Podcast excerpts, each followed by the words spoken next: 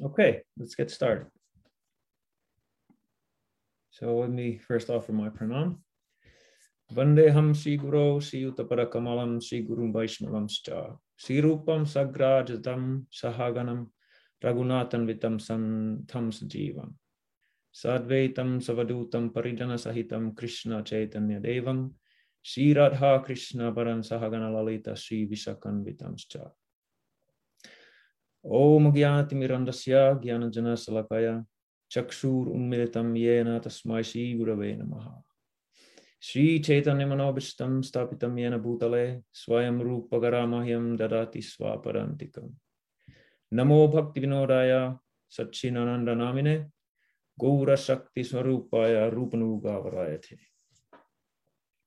गुरु महाराज की जय श्री वैष्णव संघ की जय Okay, so welcome again, everybody. Uh, I would like to make one uh, public announcement before we get started, and that is you guys might have noticed that the internet goes off and on quite a bit um, during the Sunday calls with Guru And uh, it's pretty much, it's really regular and it goes off for like 15 to 30 seconds at a time. And I'm, I'm very much sorry for that, but there's really nothing we could do in this end. So to kind of make a good deal out of a bad bargain, as as uh, Prabhupada used to say. Just maybe when, when that happens, instead of getting agitated, try to reflect maybe on some of the points I've made, or think about questions you can ask, or comments, or anything like that, to try to kind of go with the flow of a badly functioning technical detail. Um, I think I thought about how to start this class, and um, I think a good way to start would be to kind of get our spiritual and, and intellectual juices flowing. And, and to do that, I wanted to do this mental exercise of uh, uh, kind of like taking you to this situation where you like consider that the world has been taken over by some kind of fascist government or something. Let's say, like a communist government, because they hate religion, right? And so the government, the world, new world government had, has decided to um, ban religion, but because they want to show some kind of like feigned idea of democracy to keep the people calm, they hold a trial against religion, and then they they have people testify to come up with reasons why they shouldn't ban religion altogether as as like um, this um, superstitious negative uh, influence on the world. And so you if you think about yourself in that you know the booth whatever witness booth and the prosecution is is questioning you. And then they ask they specifically ask you what do you need scriptures for? Isn't it like scripture is basically just uh, this old, old form of knowing that might have been, you know, useful in the olden times before before we had science, and you know, it's this culture. Different cultures explain different things. They deify things and they mythologize things, and then they spin the actual truth into these fables and call it scripture. And actually, what's happening is all that scripture is doing is blocking us from connecting real information directly. But now we, we have no need for that kind of method of, of knowing because we have science and we can directly contact the information out there. So now my question is, what would you say in that witness booth? What, what's your comeback to, to try to for your part, not have religion banned in the world, and then you can't uh, practice your faith anymore. And let's see who's going to be in the booth first. I'm going to say Marosh. How would you respond?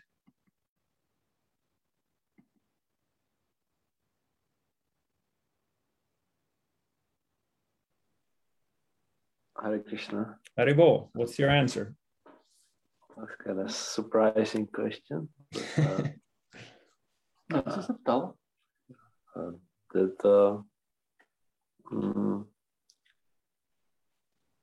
like you, you can never know what is like outside if you are inside or something. So like you can ask the scientist uh, maybe how you know that your science is sufficient or something in that line. So basically, you're questioning their basis of knowledge. That you can't know everything by uh, senses.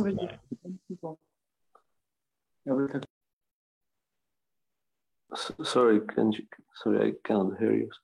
Oh, no worries.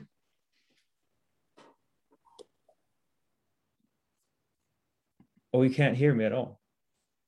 Uh, no, I just uh, cannot hear your uh, answer to my reply because. Haribol, Hare Krishna. I, I am uh, his, his friend and I asked him what what was your question because I'm sorry I I I don't he, I didn't hear you. Ty co se ptal? Já se tam tebe v češtině. Uh, yeah, sorry. Uh, I will translate him. Okay. Let me. I'll mute, mute you for for a while. I'll ask somebody else to answer in the meantime. Okay. Thanks. So let's ask Omkar. What's your answer, Omkar? Haribol. Um, yeah, that's a really good question. I think about that. Uh,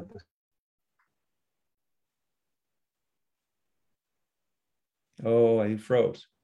Is it me? I know I can see Carolina move, so it must be Omkar who froze. It seems like other people are having technical difficulties as well. Omkar, you back on? Haribol, I'm oh, on. Oh, there you go. Okay. Yeah, okay. Yeah. Um, I think I always have a roundabout way answering this kind of stuff. So I don't know what's the point of like what what's I would probably ask something like like well just look at the world 200 years of our western western culture like where did we get without when we did the, the religion when we ditch god from the center like i mean uh, try and answer somehow somehow like uh, logically um, perhaps about um, the degradation of our society with with sort of god-sized hole in it like yeah i would probably just just try and like make a logical point like like kind of jordan peterish um if that makes sense sort of like um yeah sorry i'm not very cohesive in my answers no no that actually does make sense no it does make sense basically you're saying that the gist of it is that it's not like our lives have gotten better in every single way after we ditched God from the public view, basically, or like started uh, or stopped like um, uh, what's the word? Um, having faith in the scripture, right? Yeah, yeah, something along the lines for sure. Yeah, and scripture isn't what people think scripture is either. I think right. the point. It is an empty thing. I mean, but that's a whole that's a whole and it brings it to to from the level of philosophy to the level of sort of theology right so that's a bit leap of faith i mean how do you how do you justify you just basically have to tell that you got to open up another set of eyes like Prabhupada said you have to have another methodology but i think Guru Maharaj says said something really nicely in his one of his lectures i just transcribed. He said something like um, initially trying to make reduction from from nothing. How do you reduce something out of nothing? Right. Just, right. just reductionist science. Is, is like that. It's just trying to make uh, something out of nothing which is is never going to work. Mm-hmm. yeah so it's terribly uh, yeah, yeah unclear explanation but that would be somehow how i would go about it. No it makes sense to me. So basically both marosh and, uh, and omkar you guys were saying that oh whoops, sorry i did something here. That um, we we have no way of knowing if if what we can contact with our senses and the mind is all that there's to it. And as long as we haven't fully proven that there's only the material realm there's there's always room for conjecture and listening to the people who are trying to go beyond their minds and senses what they're saying and that's that's really like the you could say from the the ultimate point of view, that is the the purpose of script.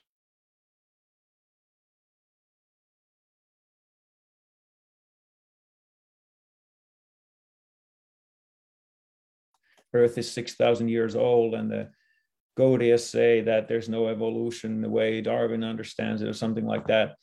But really those that's Guru Maharaj points out how like in the Bhagavatam even Shukadeva Goswami said that it's only this is what the the science, so-called scientists of that time the way they understand the world so really you you could make the argument if the fascist government was trying to ban religion that the the heart of of scripture is the part that goes beyond the mind and the senses. And and it has to deal with consciousness and the, the world and the life of, of, of pure consciousness. And of course you know they would come back with their their own uh, uh, arguments, but that when you take it on that level, instead of trying to say that everything that the scripture says is true in every literal way, which is you can't, there's no way of maintaining that position in today's world, then they it's much harder for for them to you know fight that and try to ban religion. You know, if if there was such a crazy situation as what I'm talking about. But what really relates to we're talking about in this series is that one way of just simply answering what's the point of scripture is that it has kind of unique answers to the basically the most fundamental question of life, which is what is the meaning of life?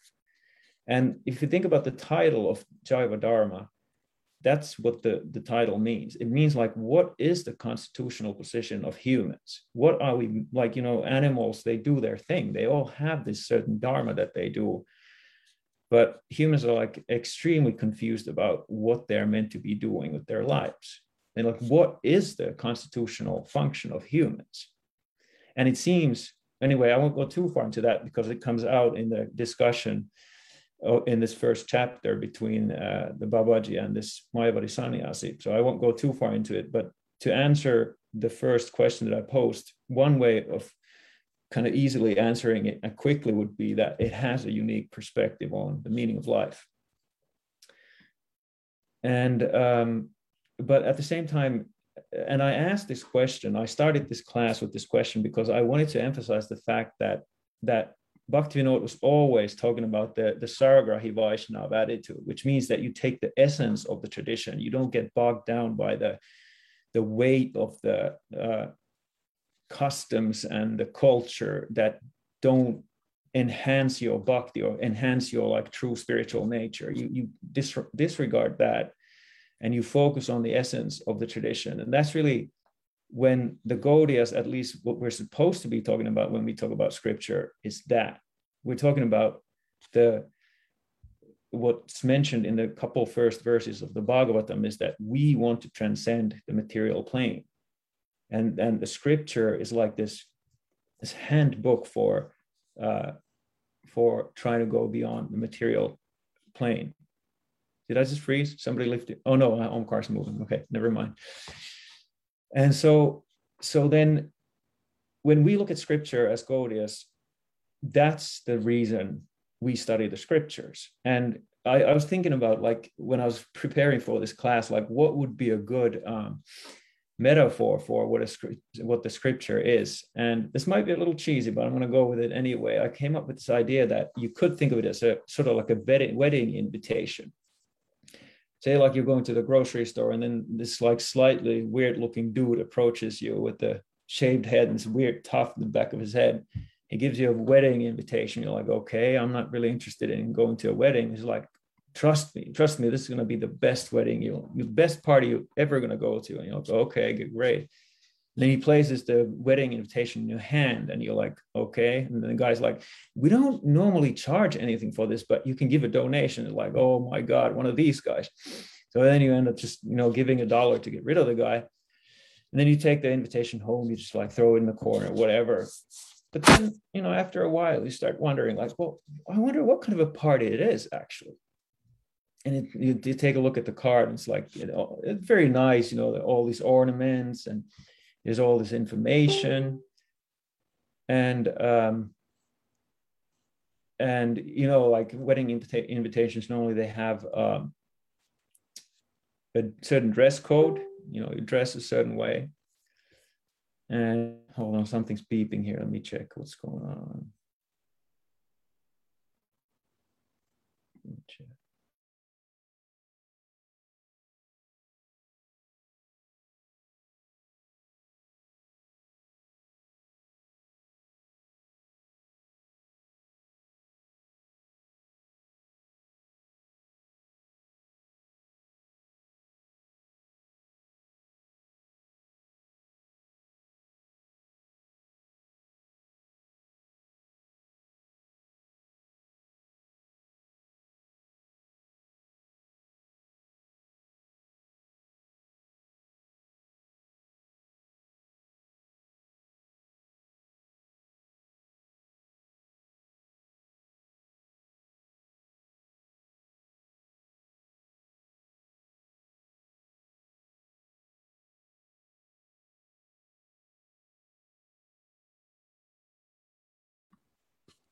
Can you hear me, Omkar? Lift your hand if you can.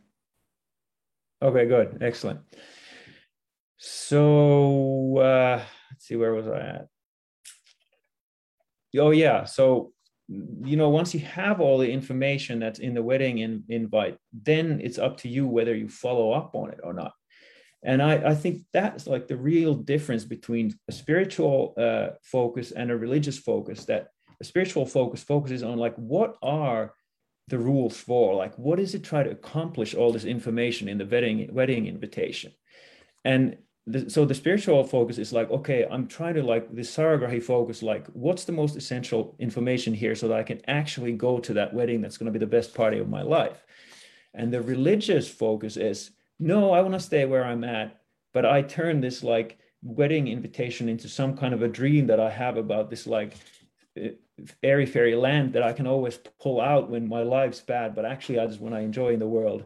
But you know, when I feel uncomfortable or something, I have this like hope that oh, there is this wedding that's so much better than this life. But you don't actually look at the the wedding invitation and take the essential information to go somewhere else than where you're at right now and that that's like so much of what Bhaktivinoda is doing with his understanding of scriptures and his understanding of spirituality in, in the first place is that it's all about change. Like without change, without personal change and this cultivation and refining of your consciousness and going to like one plane of uh, advancement to the next, you don't need scripture. You know, forget about scripture if if that's if you don't want to move anywhere because in some ways it's true that you can get better information about your immediate environment eh, the, the raw information from science. In some ways you could say that is actually true. So maybe you don't need scripture and if your focus is only on the world then who needs scripture? You know we have all this crazy science and whatnot. Well although you could even argue that point that if you throw out all scripture and all like moral morality and this like kind of like eh, absolute sense of wrong and right uh, with the scriptures, then you're going to have a possibly a rough rough life. But anyway, that's to be debated. But the main point is, for Gaudiya's scriptures are all about going beyond uh, the material reality to to reach that state of prema in this perfect union with the absolute.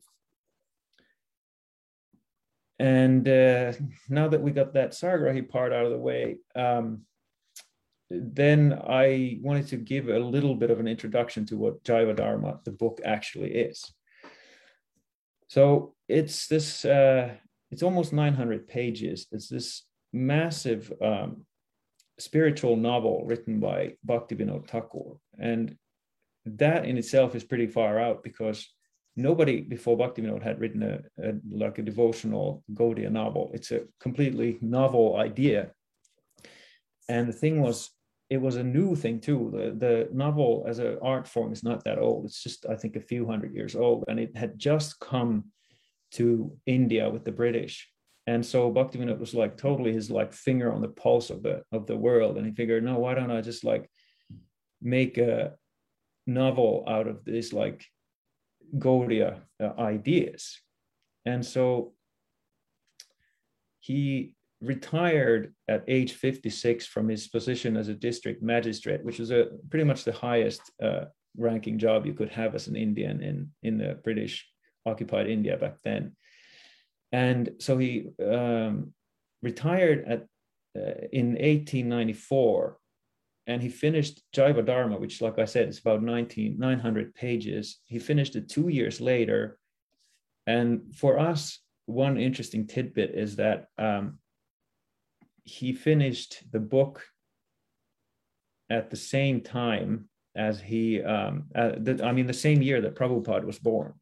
And I mean, to me, that's pretty significant. It's pretty far out that the main, you could say the main book of Bhaktivinoda appeared the same year that Prabhupada appeared. But the other amazing thing about this is that um, Bhaktivinoda published three other books the same year as he published a 900 you know page novel and it's just like thinking about it every time i think about it, blows my mind that he could have that kind of uh, like focus and to spreading the Gaudiya Siddhanta and the Gaudiya understanding that he would be able to do something like that. I mean, four four books a year is books are like even one of them is that huge and um, so the way um, that the Jiva Dharma is structured is it has basically like three main sections. And I'm going to be starting from the beginning. I'll see how far I get. Uh, there's so much in every section and every chapter, so much Siddhanta that I could easily just give one class out of each chapter and we'll just go forward like that. But the three different sections are the first one is called the fundamentals of Naimittika and Nitya Dharma. And basically, what that means is that um, w- what he's talking about there is like this the eternal um, function of the soul versus the occasional kind of like yeah the occasional function or dharma. And the whole first section is talking about the difference between the eternal function of the soul versus all this stuff that comes from our embodiment basically and our like mixing up with maya and yeah, so that's the first section. The second section is he's talking about the fundamentals of Abhideya, I mean, uh, Sambandha, Abhideya, and Prayojan. And so that goes deeper into the Siddhanta. First, he's kind of like comparing the, the Vaishnav, Gaudiya Vaishnav, Siddhanta and worldview with uh, different varieties of like materially uh, influenced worldviews. And then he goes on directly to the Gaudiya Siddhanta itself in the second section. And then the third section is Rasa Tattva. It's all about the rasa and specifically Madhurya Ras. And that's, he's basically like summarizing Ujjval Nilmani, which is a book by Rupa Goswami on Rasa Tattva. So that's just a quick overview of what the book is. And uh, so the book starts in a very cool way. It's basically just like zoom in. You think of a movie where you have like a the first shot is the globe, you know, the world in space, and he zooms in. He says like the best place in this world is Jambu Dweep, which is you know the larger you could say the Asian subcontinent or something. And then there, the the most beautiful place is Varsha, which is the old area of um, of India and then in, inside uh, India or Varsha, the best place is Nava, uh, Navadvip Mandala. Did I freeze again? No, okay, good, thank you. And then within Navadvip, there's you know the nine islands. Out of them, Godrum Dweep is the best or maybe he doesn't say the best, but anyway, he zooms into Godrum, and then within Godrum, there's all these like little kunjas where all these babajis are doing their practice. And one particular kunja is called Pradyumna Kunja, where this Premdas Babaji is uh, doing his bhajan and just spending his days in basically like spiritual rapture. So he zooms from the world into this, like showing us how like uh, special it is what we're going to be talking about. It's like uh, out of the whole world, we focus on this one person who was a Siddha Mahatma, which means he's completely perfected and he's like in this constant spiritual rapture. And um, he starts ex- kind of like telling uh, what uh, Premdas Babaji's life is like. He chants 128 rounds a day, and uh, whatever remaining time he has, he uh, offers hundreds of dandavat pranams to devotees, Vaishnavas, and then he uh, goes on Madhukari to beg for a little bit food. And then if he has any time left, then he reads Prem Pradipa by Jagadananda, uh, one of Mahaprabhu's associates. And the cool thing is this book is like placed in the time of, of one or two um, what's the word uh, generations after Mahaprabhu in in Navadvip. And so, like for example, uh, this Premdas Babaji's Siksha Guru is Pradyumna Brahmachari, who was an actual uh, associate of Mahaprabhu. And so, in at this time when this story is going on, he's old and he's living in this temple, the Nrisingha, uh, Nrisinghadev temple, and worshiping Nrisinghadev.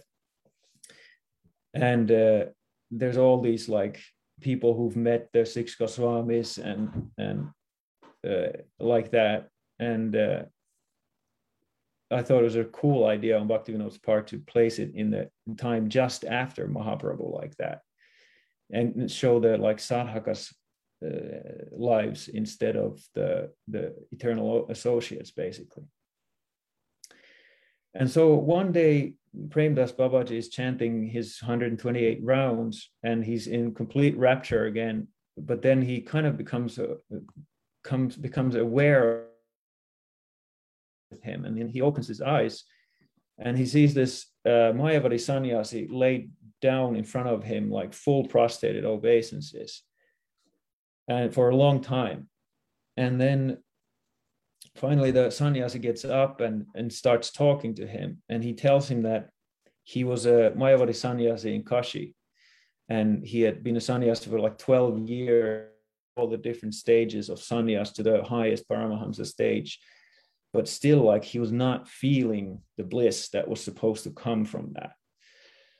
And then one day he was meditating on brahman and his meditation was broken by this chanting like "Go Nityananda, go Nityananda," and he like startled and looked around. He saw this devotee who was in such ecstasy, like I guess roaming the streets of Kasi, that he couldn't stay on his feet. He would stumble over and just cry out to Gaur and Nityananda, and and cry and just keep you know dance danced and just couldn't control himself, and it created this really strong bliss in that Vaishnav. Uh, I mean the not Vaishnav, but the um, sannyas is hard but because he had a certain like reputation in Varanasi, he couldn't react to it, or he couldn't go to that devotee and ask like, "What are you all about?" But he was completely overwhelmed by prem, or not prem, but like prema bhas.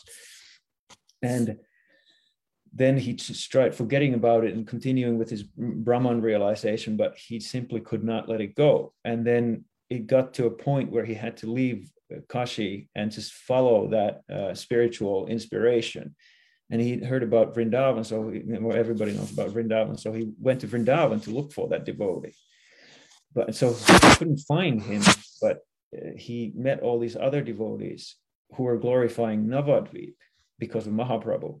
And then his heart pulled him to Navadvip. He was like anxious to find that that amazing, like explosive spiritual inspiration that came through that one devotee that he had accidentally met in Kashi. Kashi.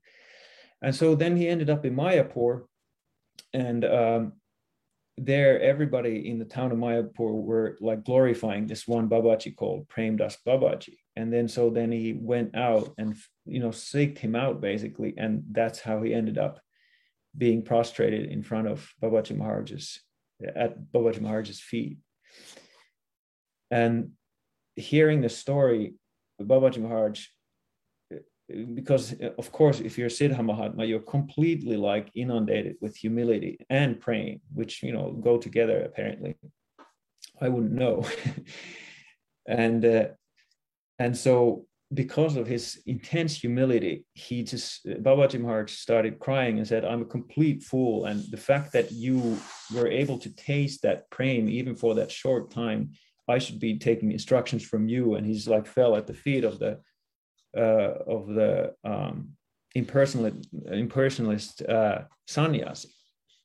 And then the sannyasi got, you know, triggered by that and they both started crying and falling over and you know embracing each other and dancing and for hours and hours they kept going like that and there's a lot of scenes like this in Jaiva Dharma, like these like extreme uh, expressions of emotion and and spiritual ecstasy and dancing and crying and stuff like that. And just as a quick side note, um, one of my devotee friends who was a very avid reader of like Western literature and stuff, she said that she couldn't read Jaiva Dharma because to her it was like from the literary point of view, it was so awful. That's what she said, that she couldn't read it because like everybody was just falling over in ecstasy instead of like having struggle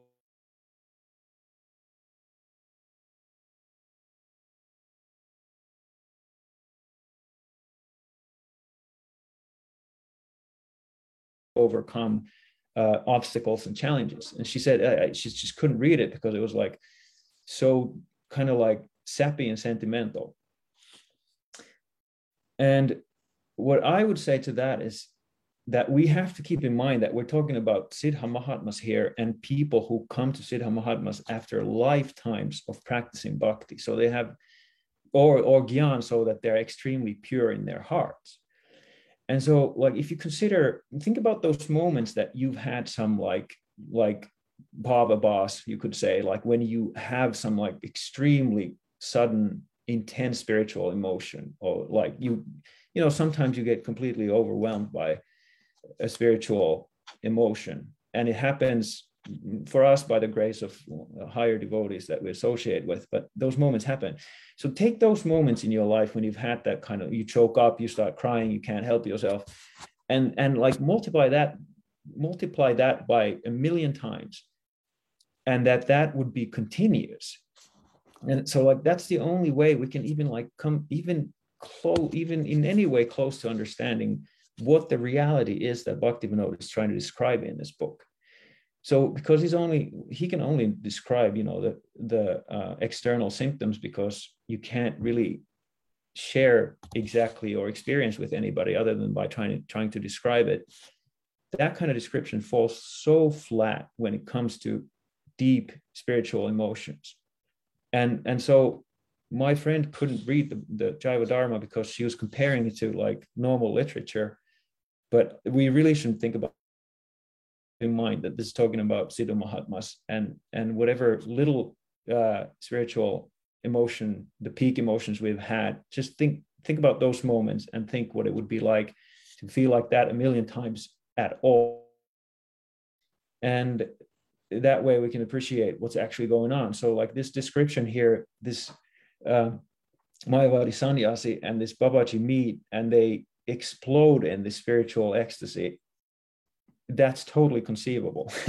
I mean, when pure, uh, that's actually what's going to happen. And the, the, amazing thing is that's what's waiting for us too in one of one of these lifetimes. That's what that is the goal of why we study these scriptures and why we try to make progress is that that's where we're going to end up in. We're going to end up in Prem Bhakti and we're going to be the crazy people in Jaiva Dharma that, you know, normal people can't understand and think it's ridiculous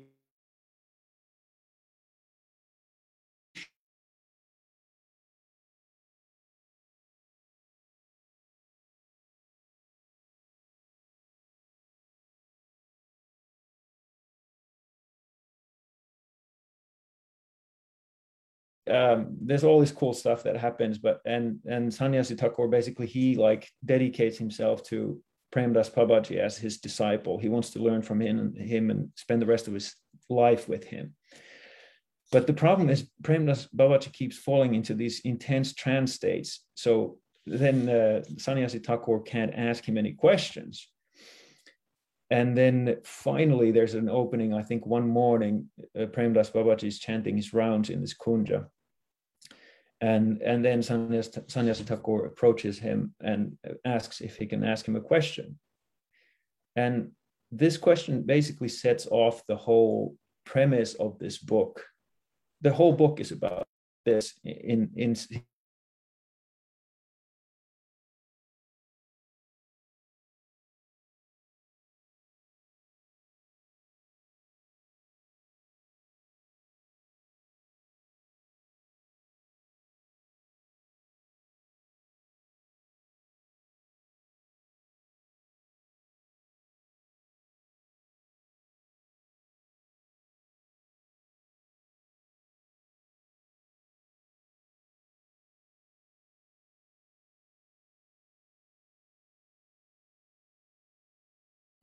Can you hear me?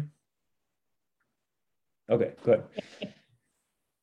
Uh, so then also the, the second question is, could you then also explain to me why are so many people saying all these different things? It's it's what if there's only one dharma, there's one constitutional function, eternal function for the souls, why are so many people giving these different answers? And Babaji Maharaj starts by praying on the lotus feet of Gaur Nityananda, and then he starts uh, giving his answer. And so, to understand what the whole book of Jaiva Dharma is about, the Jaiva Dharma means the Dharma of the Jiva, so the constitutional function or the eternal function of the Jiva, the living being. And so, really, what it means is what is the meaning of life? Like in, in contemporary terms, that's what it is. And I wanted to talk a little bit about like just to uh, show what the world we live in thinks about what the meaning of life is compared to what Jaiva Dharma and other scriptures, Gaudiya scriptures, uh, what answer, what kind of answer they give. Uh, I'm going to segue just a little bit to talk about that. And so the most common answers uh, they've done surveys about what what the meaning of life is with people and the most common answers there's two that come up over and over again number one pretty much seems to be social relations. So basically family and friends number one. And then happiness is number two. And those are like kind of interchangeable. They always take the second or the excuse me the first or the second place. And that's pretty much if you ask your friends or family who are not spiritual what they value most in life, it does come down to those things. But then there are the other, uh, you know, other uh, um, answers. Like some people actually think hard work and and prosperity is the meaning of life. That you you fight and struggle and and win the fight against survival. That you survive basically and do well is the, their meaning of life. Some people might say to live is the meaning of life. You know, they think it's as simple as that. Living is the meaning of life. And they think they're very profound by coming up with such a clever response. And then when it starts to go from karma and artha, from like uh, basically like gratification and uh, advancement, material material advancement, they go to virtue. So they might say self-examination and knowledge is the meaning of life, like learning new things and developing your uh, psychophysical personality. And then surprisingly, religion is very low in at the bottom a lot of the times at these surveys as a meaning of life. And I mean that makes sense because really most people are world uh, like completely in the bodily consciousness, and so religion is not very you know it's not uh, palatable for people who will not express themselves uh, in their embodiment, uh, you know, as uh, freely as they want, basically. But then, so the interesting thing here is, okay, so that's what people normally say. But what about, so the, the authorities of today are basically philosophy and science, right? So what does science say about the meaning of life? Well, they say, they basically say there's no meaning. That, that well actually they say they start by saying science is not supposed to answer why science only a- answers how which means they only observe the functions of the external world and they make generalizations and based on those generalizations they make these uh, what would you call them? Uh, con- like uh, theories of what's true and what's not true. But the funny thing is that's what they claim what science is. A lot of scientists say that that's what science is that it doesn't basically has no opinion on what the meaning of life is. But it's very very common that the extension of that is to claim that there actually is no meaning that it just is what it is and it functions on its own. So that's it's of course it's too much of a generalization to say that all of science says like that. But like let's say like the mainstream over the overarching idea in science would probably be that there is no meaning. And then if you look at philosophy and this is funny because traditionally if you ask anybody on the street like what do philosophers do? They would probably say well they they try to figure out what the meaning of life is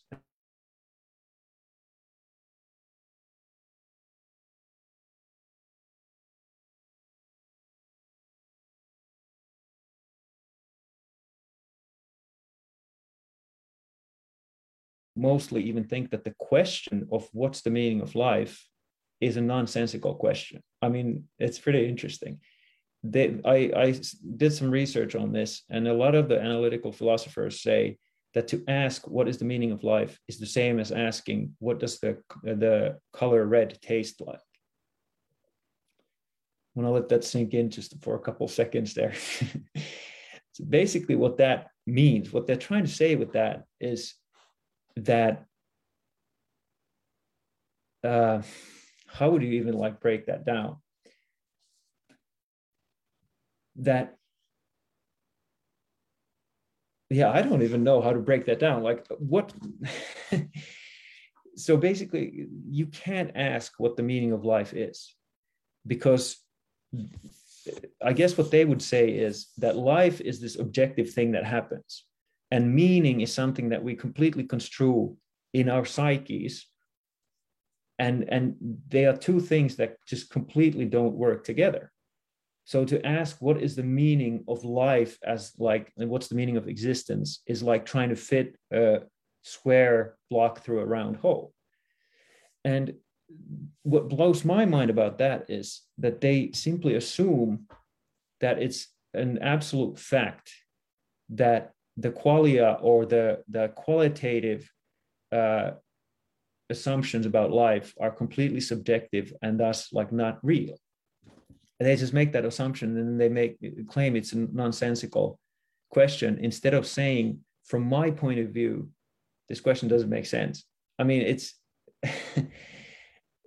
anyway, interesting, uh, uh, kind of like um, bias, I would say that they are kind of unaware of. They just think it's a ridiculous question, and the absolute truth is that there is no meaning. And so, obviously, from our point of view, we've come to a spiritual path, we've come to Gaudiya Vaishnavism.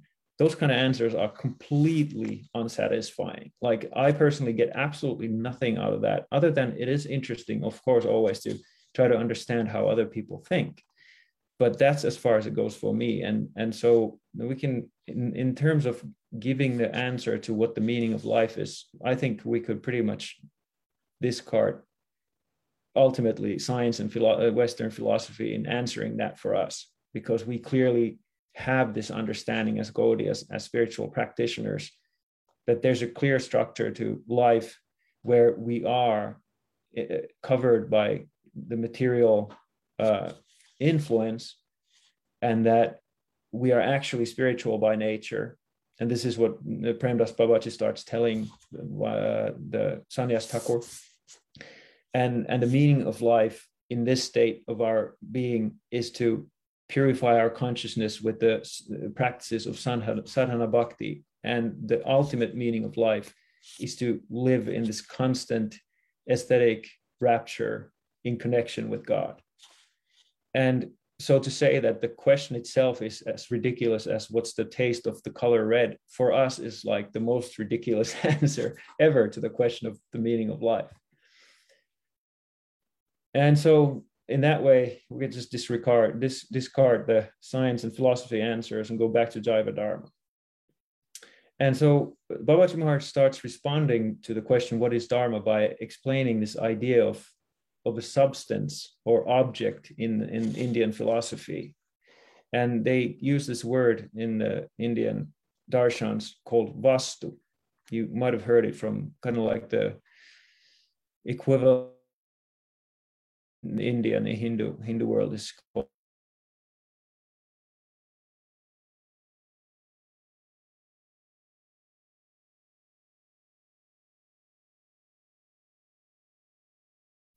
So the, the intrinsic eternal nature of that vastu or object is its nitya dharma.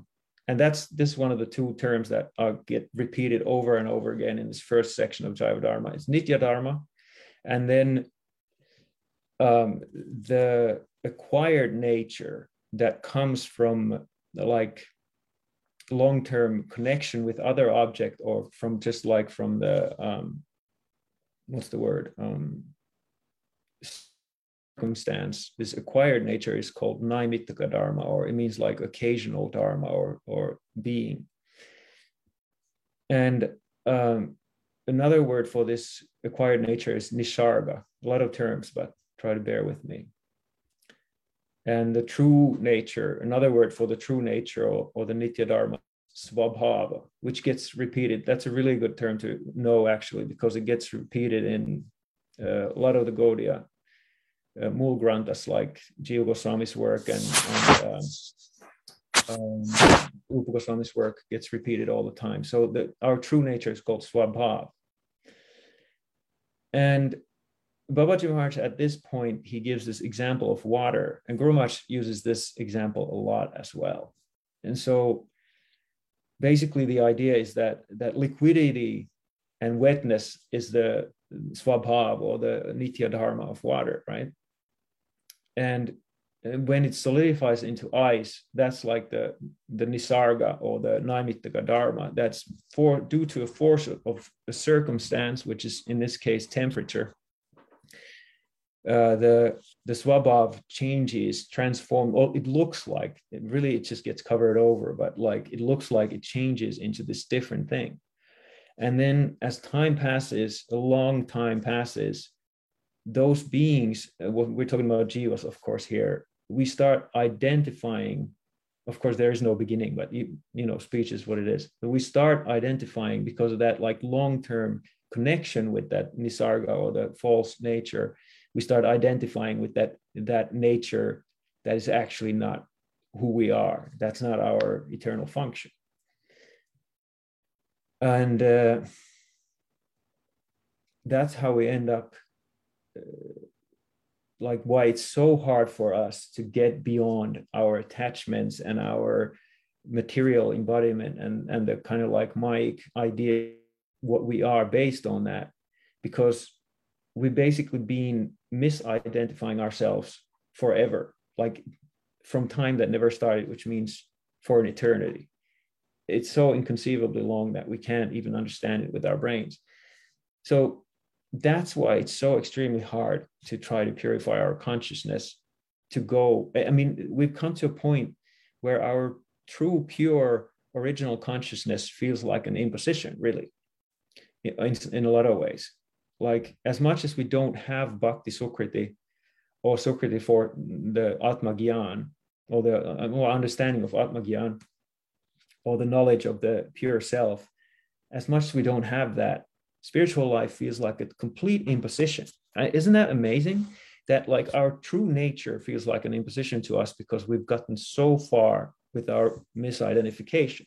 Like if you ask any normal person in the world what they think about sitting down even for two hours a day and, and doing mantra meditation, I, I've I've gotten like people are either they are just like disgusted by it and they can't believe that I would waste my life like that, or they really appreciate it, but they say, I could never ever do that myself.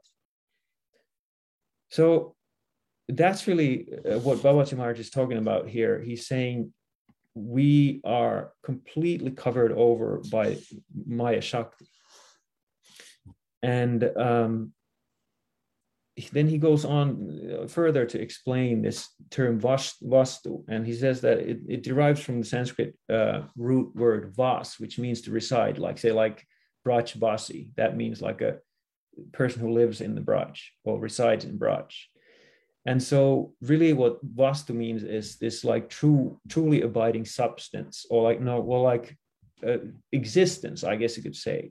You reside in your own being, you could say and then to make it even more complicated i really should have made some kind of a like a infographic for you guys but i spaced out on it so to make it more complicated then babaji breaks it down to two different types of vastu which is vastava vastu and avastava vastu and vastava vastu means a truly abiding substance.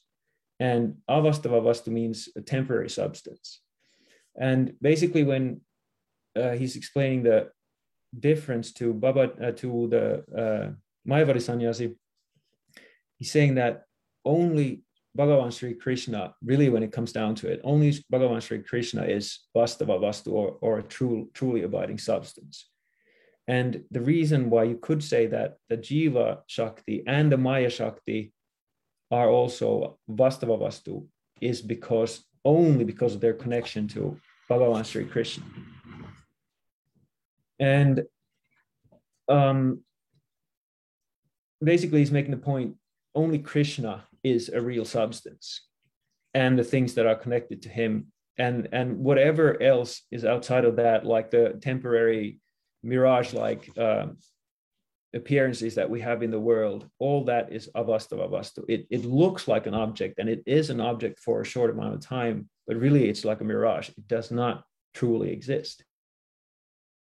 And I'm looking at the clock here and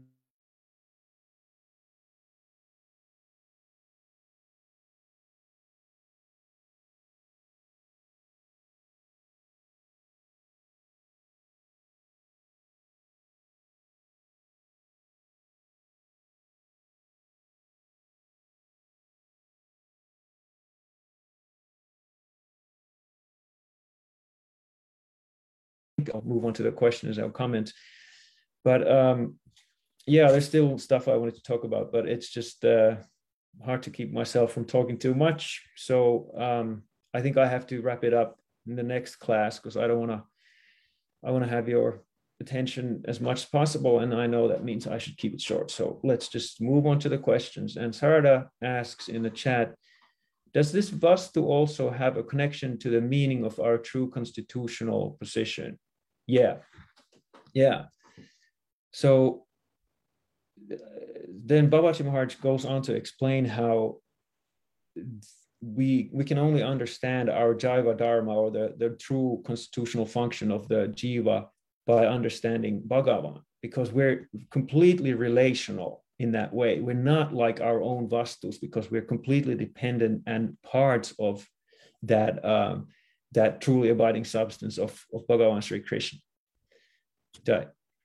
And so that's really our vastu, the whatever vastu you could say what we are is is because we are closely, closely connected to Bhagavan.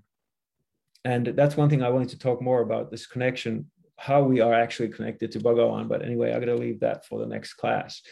And if anybody else has comments or questions, I'd love to hear. Haribol, it's Sankar. Yeah. I'm wondering, uh, just a little note, if we could do a reading of the Jiva Dharma to kind of follow up on better.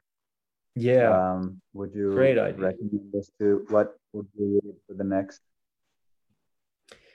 Yeah, that's really that's a great idea. I should have thought of that myself, but I didn't. So, if you read the first chapter of the first, the very first chapter called, um, let's see, I have it right here, the eternal and temporary dharmas of the jiva that's actually a really good idea if you guys really want to follow closely what i'm trying to say because i i get so excited about these certain points in connection to the book that it might get a little like hazy like what is the book actually saying so uh, it would be fantastic if you guys have the time to go read uh, read the first chapter of Jiva Dharma, or you can listen to it. Uh, Narayan Maharaj has well, their group has put out a free audio book online. If you look for it, Jiva Dharma audio, you can find it.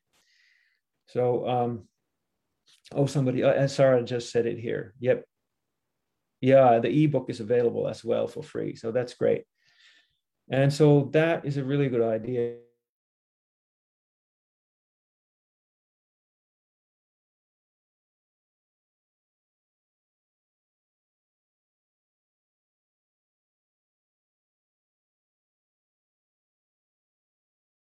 Oh, am I back on? Haripriya, do you have a question? I saw you um, turned on the video. Um, yeah, Haribol. Thank you. Let's see if this uh, works. I have also had a bit technical difficulties, but I, I do have a question, and uh, it's um, do we know more about the background of the Jiva Dharma like like for example uh, what was the motivation for Srila Bhaktivedanta Thakur to write that book?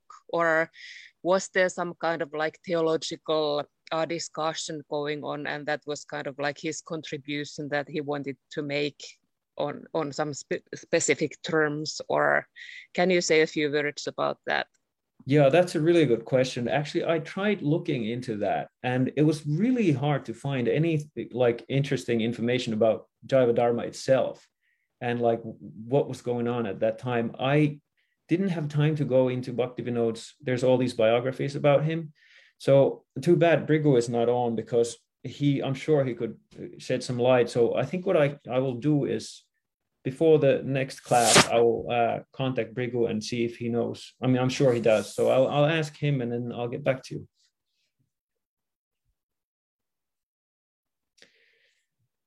Let's see, anything else? I just wanted to say I'm I'm friends with um, Gyana Shaktidas, who's uh, kind of the Jiva Dharma specialist. He lives in Vancouver. He's a sheriff in Vancouver, but he's the one who's Narayan Maharaj's disciple. Uh, he's a very interesting guy. Um, he um, he posts like tons of stuff about it every day on Facebook, basically. So yeah, he's a really good source. He's very openly talking the, about it to anyone. Oh, really. that's but uh, yeah. Yeah, if, if anybody wants to ask, you can ask him. Yeah, yeah, yeah. Can you send me his link or like link to his Facebook or something? Yeah, he gives classes free as well. Anybody can sign up, so it's a really good resource. Somebody wants to deepen their study. You cut off again, by the way.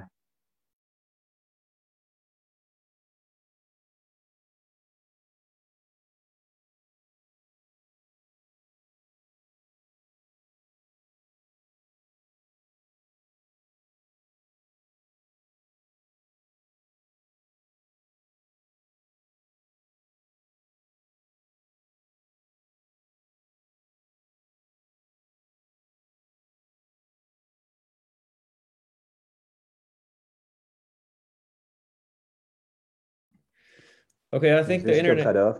Yeah. Um, can you hear me? Okay. Yeah, I think connection is trying to tell me that I've been talking too long, so it started cutting off a lot more all of a sudden. So I think we'll quit stop here, and uh, hope you all will come back next week, and uh, I'll try to. Uh, condense a little bit more so we get moving a little bit more but uh, i'm very excited to do this and i'm really glad you guys came here and uh, hope to see you soon again. Haribol.